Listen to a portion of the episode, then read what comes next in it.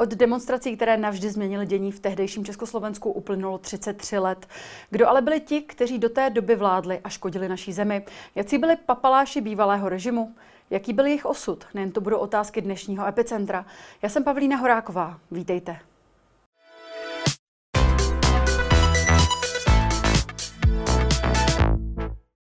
Ve studiu dnes vítáme historika a ředitele Ústavu pro studium totalitních režimů Ladislava Kudrnu. Dobrý den. Dobrý den a děkuji za pozvání.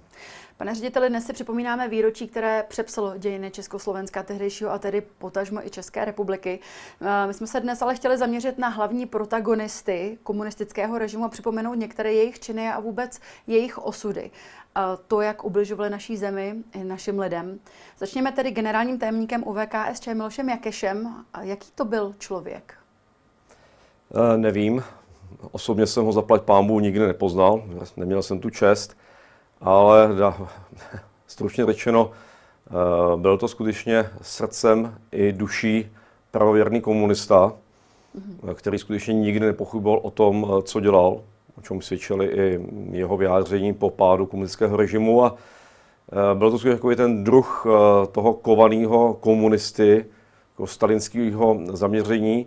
A když se v prosinci roku 1987 stal generálním tajemníkem eh, komunistické strany Československa, tak to dle mého názoru znamenalo konec toho režimu. Ten režim se skutečně zakonzervoval sám do sebe. Mm-hmm. Co byste považoval za jeho největší prohřešek? Za největší, já si myslím, že těch prohřešků byla celá řada. Jo? Když se podíváte na ty kariéry eh, těch soudruhů, většina z nich se narodila ještě za první republiky, do strany vstupovali eh, buď těsně po válce, někteří z nich ještě před druhou válkou. Eh, tak to byl takový ten typický kariérní růst komunisty, který začal jako eh, řadový funkcionář ve svém městě, eh, poté absolvoval školení v Moskvě, zapojil se do čím dál, tím, čím dál tím více do vyšších stranických funkcí a prošel klasickou kariérou od 50., 60., 70., 80. let a většina z nich, o nich si dnes budeme povídat, tak se vlastně na ten vrchol té stranické špičky dostala díky normalizaci, teda díky tomu, že 21. srpna roku 1968 eh, bylo Československo přepadeno o vojsky Varšavské smlouvy. To měli všichni společné. Mm-hmm. Skutečně do moci, do sedla, do politických funkcí je vynesly eh, sovětské tanky. Mm-hmm. A ty největší pohřešky, já se domnívám právě, že to byl ten zkosnatělý přístup, který v rámci toho východního bloku byl ojedinělý. Já si myslím, že pouze Rumunsko a částečně Bulharsko svým způsobem eh, východní Německo byly takové ty skutečně relikty, eh, ty země takového toho neostalinismu v, té, v tom východním bloku. Mm-hmm. Já jsem napsal z trochu nadsázky, ale je v tom kus pravdy, že vlastně pro uh, Jakešovo vedení uh, největším nepřítelem nebyla domácí opozice, ani Spojené státy americké, ale byl to Michal Gorbačov a jeho politika perestrojky a přestavby. A proč? Eh, jelikož pro tu stranu, když čtete eh, interní dokumenty z té doby, mm-hmm. tak eh, zatímco by člověk očekával zvenčí, pokud by to neznal, tak většina by řekla, dobře, tak je tady nový sovětský vůdce, který vyhlásil novou politiku. Mm-hmm. Perestrojka a glasnost, přestavba a otevřenost, demokratizace společnosti a tak dále a tak dále.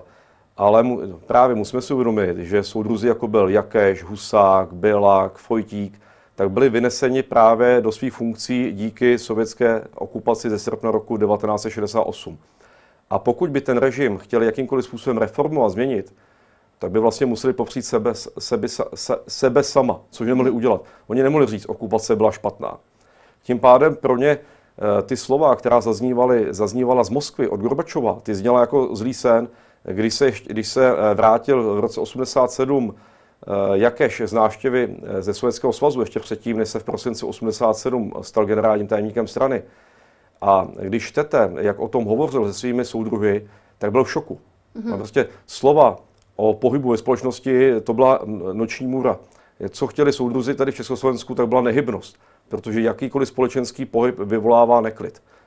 Takže eh, se domnívám, že ten největší prořešek byl v tom, jak rigidně neustále stále na těch pozicích a vlastně si nepřipouštili jakékoliv změny toho systému. Hmm. A pokud změny, tak vždy změny v rámci toho stávajícího systému. Hmm. Vy už jste o tom eh, trošku hovořil, že Miloš Jakeš vlastně nezměnil to své přesvědčení až do konce svého života. Na pořubu právě Vasila Bilaka uh, uvedl. Byla to cesta dopředu, cesta budovatelů a ne cesta rozkrádání země. Odešel jeden z těch, kteří dali všechny síly pro to, aby lid v této zemi žil lépe než předtím. To se podařilo. Jak vnímáte takové vyjádření na sklonku vlastně jeho vlastního života? Chybí tam určitá reálná reflexe a vůbec uznání nějaké chyby?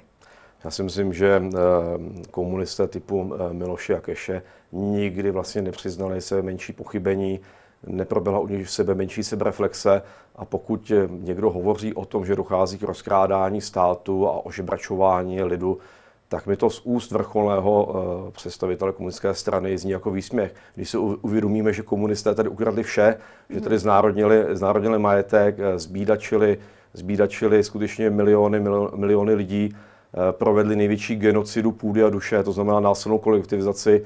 Stát vlastně vlastně všechno. Stát byl hlavní zaměstnavatel a vlastně komunisté postupovali v duchu politiky eh, Ludvíka XIV., který prohlásil stát, to jsem já. Takže pokud zaznívají takové, takovéto výroky, tak mi to připadá naprosto jako mimo veškerou slušnost. Hmm asi jednou z nejvýraznějších osob komunistického režimu toho, uh, těch 90. let byl Gustav Husák, respektive 80. pardon, uh, prezident Československa. Jeho obličej si tedy pamatuju i já, zíral na mě uh, konec konců v každé učebně základní školy. Jaký byl on prezident? Já bych spíš hovořil o tom, jaký byl generální tajemník. Teď si musíme mm-hmm. uvědomit, že vlastně Gustav Husák a Lubomír Štrougal, to byly skutečně takový ty největší tváře takzvané normalizace, která začala právě v dubnu roku 1969, kdy Gustav Gusák vystřídal na postu Alexandra Dubčeka. A v roce 75 kulminoval tu moc, kdy vlastně se stal zároveň prezidentem Československé socialistické federativní republiky. Mm.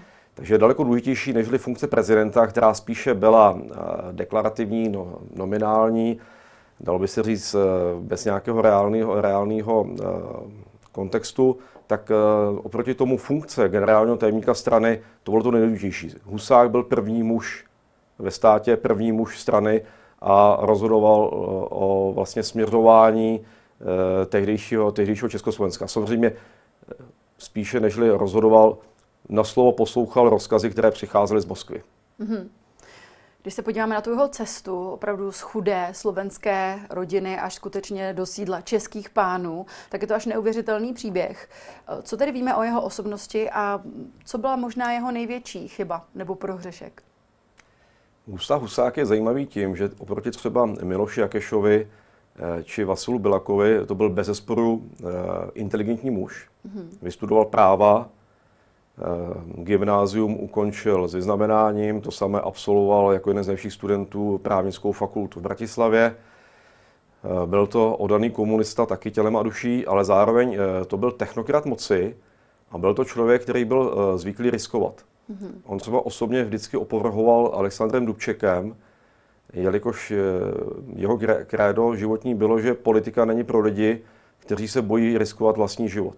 A musíme si uvědomit, že když byl v roce 1951 zatčen, tak eh, vlastně eh, a byl odsouzen k odnětí svobody, svobody 20 let, tak jenom díky tomu, že vydržel to nelidské mučení a vždycky odvolal to, co, to, co tam při tom výslechu řekl, tak tomu pravděpodobně zachránilo život. Mm-hmm. Proto ten soud proběhl poté, co už nebyl naživu ani Stalin, ani Gottwald.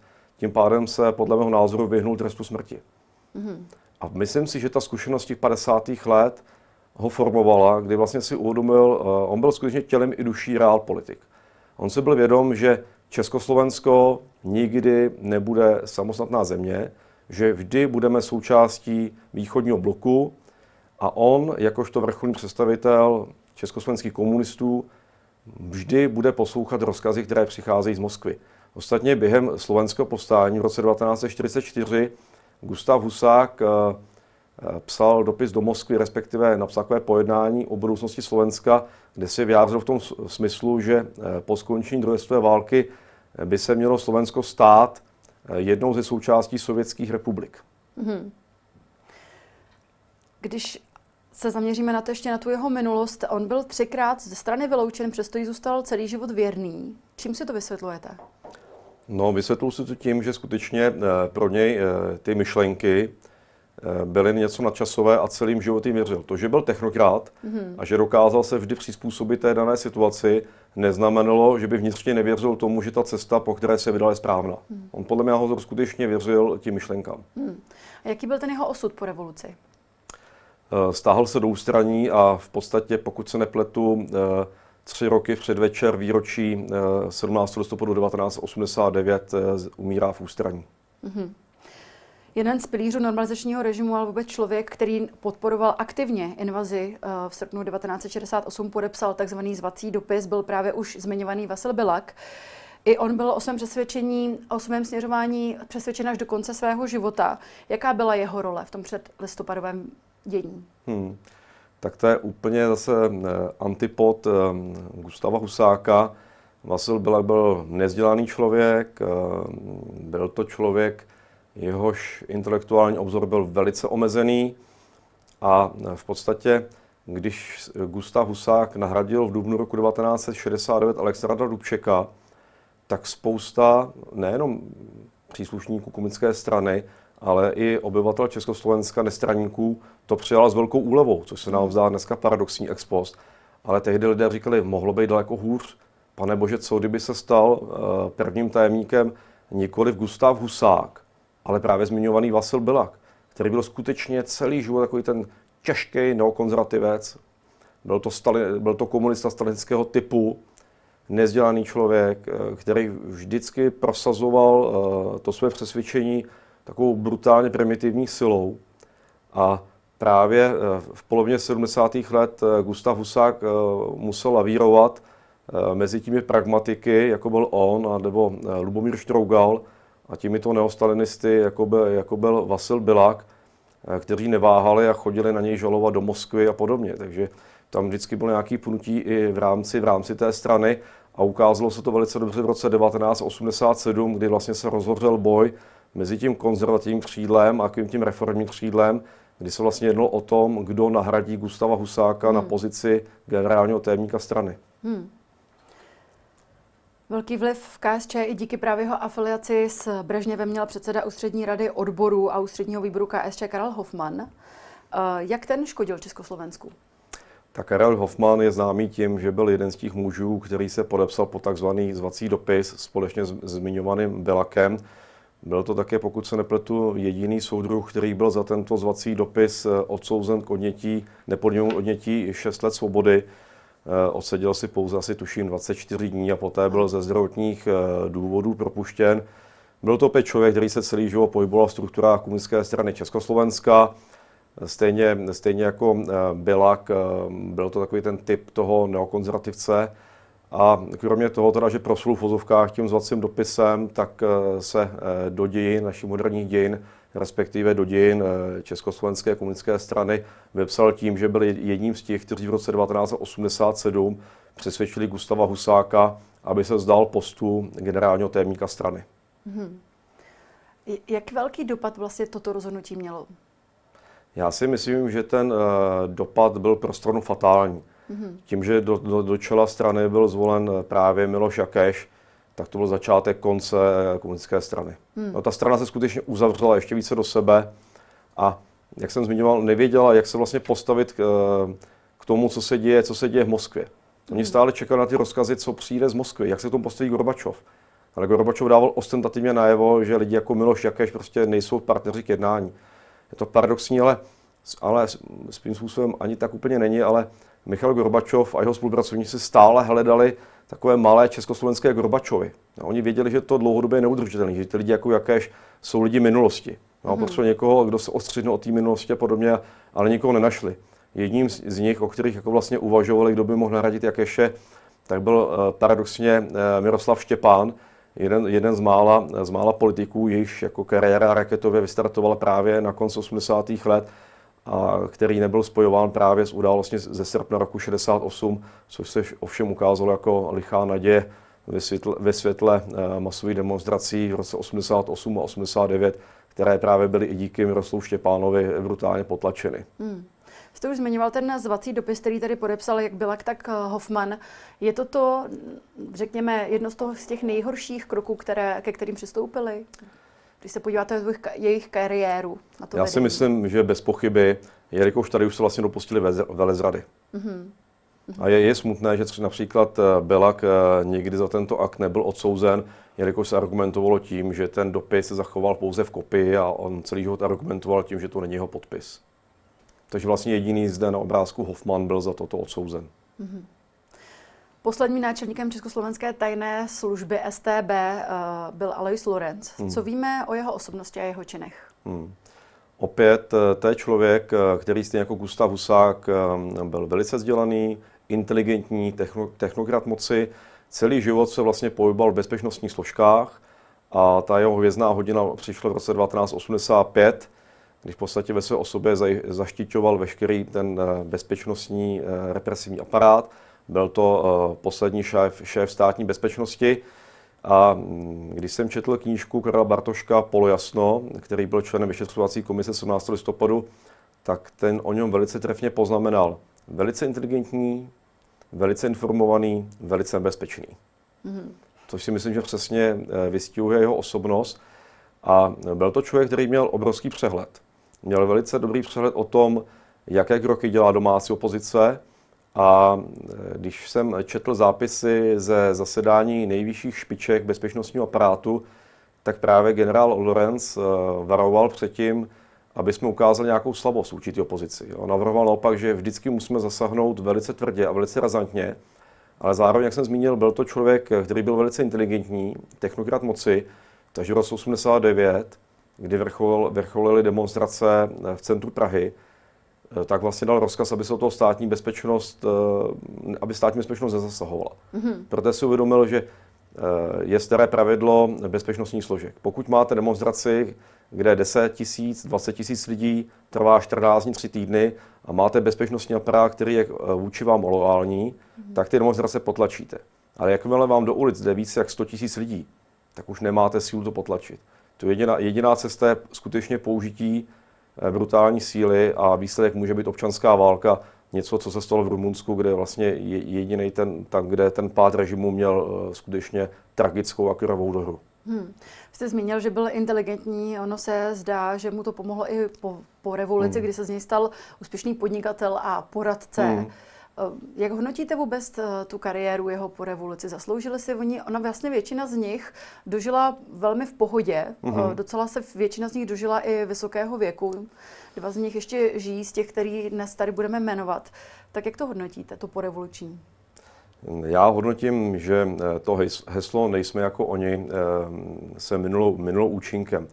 Zase musíme si uvědomit, že eh, ty prorevoluční léta, to byly léta naprostý nadšení, kde lidi si užívali ty svobody plnými doušky a vlastně nebyla společenská poptávka po tom, aby eh, ty největší protagonisty eh, toho totalitního režimu, kriminálního režimu, nebyla vůle k jejich potrestání, což se ukázalo, ukázalo zpětně podle mého názoru jako, jako velká chyba a už se to vlastně nikdy, nikdy nedohnalo. Konec konců generál Lorenz, on byl odsouzen k nepodmíněnému trestu, ale díky tomu, že došlo k rozdělení Československa, on se později přes, eh, vlastně eh, eh, přestěhoval na Slovensko do své, do své rodné země, takže ten trest si nikdy neodpíkal. A v roce 2002 byl teda odsouzen k nepodmíněnému trestu 15 měsíců odnětí svobody, ale nikdy ten trest neuznal a vlastně nikdy neuznal, že by, se, že by zneužil pravomoci veřejného činitele. Takže ano, byla to chyba. Myslím si, že pak uh, ta vůle zde byla potrestat hmm. aspoň takové ty špičky, špičky toho režimu, ale ono vždycky obecně platí, že nejvhodnější doba, když padne uh, totalitní režim, ať už to byl nacismus v Německu nebo komunismus v Československu, tak nejlepší doba je vždycky těsně po pádu toho režimu, kdy ještě funguje autopsie společnosti a ty lidé si pamatují, jaký, jaký ten režim byl. hmm A je škoda, že po vzoru norimberského procesu neproběhl moskevský proces. Hmm našem dnešním vysílání nemůže chybět jméno, konec konců už tady i zaznělo, Lubomír Štrougal, bývalý předseda vlády, eh, také bývalý ministr zemědělství, ministr vnitra. Co se vám vybaví, když slyšíte jeho jméno? Eh, normalizace. Já, si, já jsem ročník 1975 a mě skutečně eh, celou moji základní školu a ještě kousek střední školy provázel obraz Gustava Husáka a zároveň s Gustavem Husákem mám spjatou tu dobu právě s Lubomírem Štrougalem, který na nás koukal z televizních obrazovek. Opět vzdělaný člověk, celý život vlastně prošel tou strukturou komunistické strany a stal se vlastně z jednou z odpor, dalo by se říct taková pravá ruka Gustava Husáka, a jeho vlastně konec nastává v roce 1987, myslím konec těch špičkách tehdejší nomenklatury, protože to byl taky jeden z těch pretendentů o trůn po Gustavu Husákovi, ale to eh, křídlo, eh, které bylo, dejme tomu, takové eh, spíše konzervativní, tak prosadilo právě, právě Miloši Jakeše hmm. a ne Lubomíra Štrougala. Jelikož se domnívám, že mnozí straníci z něho měli strach, protože opět to byl vzdělaný člověk, vysokoškolák, uvědomoval si ty limity československé ekonomiky, ale zároveň si ho nesmíme nějak idealizovat. Jo, celou dobu to skutečně byla pravá ruka Gustava Husáka, jedna z tváří té normalizace a konec konců v polovině 60. let i ministr vnitra, mm-hmm. což samozřejmě byl vlivný post a díky němuž on si udělal skutečně nejenom eh, dobré známé ve straně, ale také se dostal k informacím, které potom celý život mohl využívat. Hmm. Když byste měl připomenout některé jeho klíčová, eh, některá jeho klíčová rozhodnutí nebo kroky, které skutečně ovlivnily ten život lidí v Česku, co by to bylo? Eh, já si myslím, že když ehm, to právě, že byl jednou z těch tváří neměnosti toho režimu od roku 69 do roku 89, respektive do roku 87, kdy vlastně prosazoval linii Moskvy, prosazoval linii Gustava Husáka a nějaké jako ty pokusy o tu reformu třeba jenom toho ekonomického rázu, tak se tak nějak byla to kvadratura kruhu, které vlastně nešlo vykročit. Takže mm. já si myslím, že to bylo takový to rigidní lpění Eh, na té, na té nehybnosti. On někdy se ten režim označuje jako režim, který jakoby nebyl, dob, respektive doba, která jakoby nebyla, že se nic nedělo. Že to byl takový jako stojatý rybníky, kdy vlastně jeden den byl jako druhý. Někdo mm. popsal, že barva normalizace je šedomodrá. Mm-hmm. Jak je na tom vlastně Lubomír Štrougal dnes? On je jeden z těch eh, dvou žijících, pokud se nemýlím, tak mu je pravdě, pravděpodobně teď 98 let. Ano, nedávno oslavil 98. narozeniny. A víme něco o jeho životě? On, je, on je v úst, žije v ústraní. A... Ano, on po revoluci odešel, odešel do ústraní, eh, napsal několik velice úspěšných, úspěšných knih. Eh, justice se ho snažila právě eh, postavit před soud právě za vraždy, k nímž došlo na československých státních hranicích, mm-hmm. kdy vlastně on jako vysoký funkcionář nezabránil tomu, aby ze strany tehdejších pohraničníků byly, byla, použita, byla použita síla eh, vůči lidem, kteří se snažili překročit železnou oponu. Ovšem soud eh, podle soudních znalců se jedná o starého dementního muže, který už neodpovídá za své činy, takže stejně jako Bilak, taky on unikl, unikl a unikne spravedlnosti. Mm-hmm. Ideologickým tajemníkem ústředního výboru KSČ byl od roku 1969 Jan Fojtík. Měl tedy na, na starosti mimo jiné i kontrolu a dohled nad médii nebo sdělovacími prostředky. Jak se jeho dohled eh, projevoval a co bylo tím jeho nejproblematičtějším krokem? stručně řečeno, Fojtík to byl hlavní ideolog strany, mm-hmm. který skutečně dohlížel na to, jakým způsobem tady vlastně ta ideologie bude vštěpována společnosti, zejména mladé generaci. Fojtík byl obrovsky ambiciozní, komunista, opět takového toho uh, zkosnatělého, zkosnatělý neokonzervativec, neostalinského typu, Eh, když jsem četl ty jeho výroky, jakým způsobem se mají, v roce 75 měl obrovskou přednášku eh, v rámci UVKSČ, jak vychovávat eh, mladou generaci. Tam bylo, jak se brutálně mějí ty myšlenky těch ideologů s realitou, s realitou v Československu.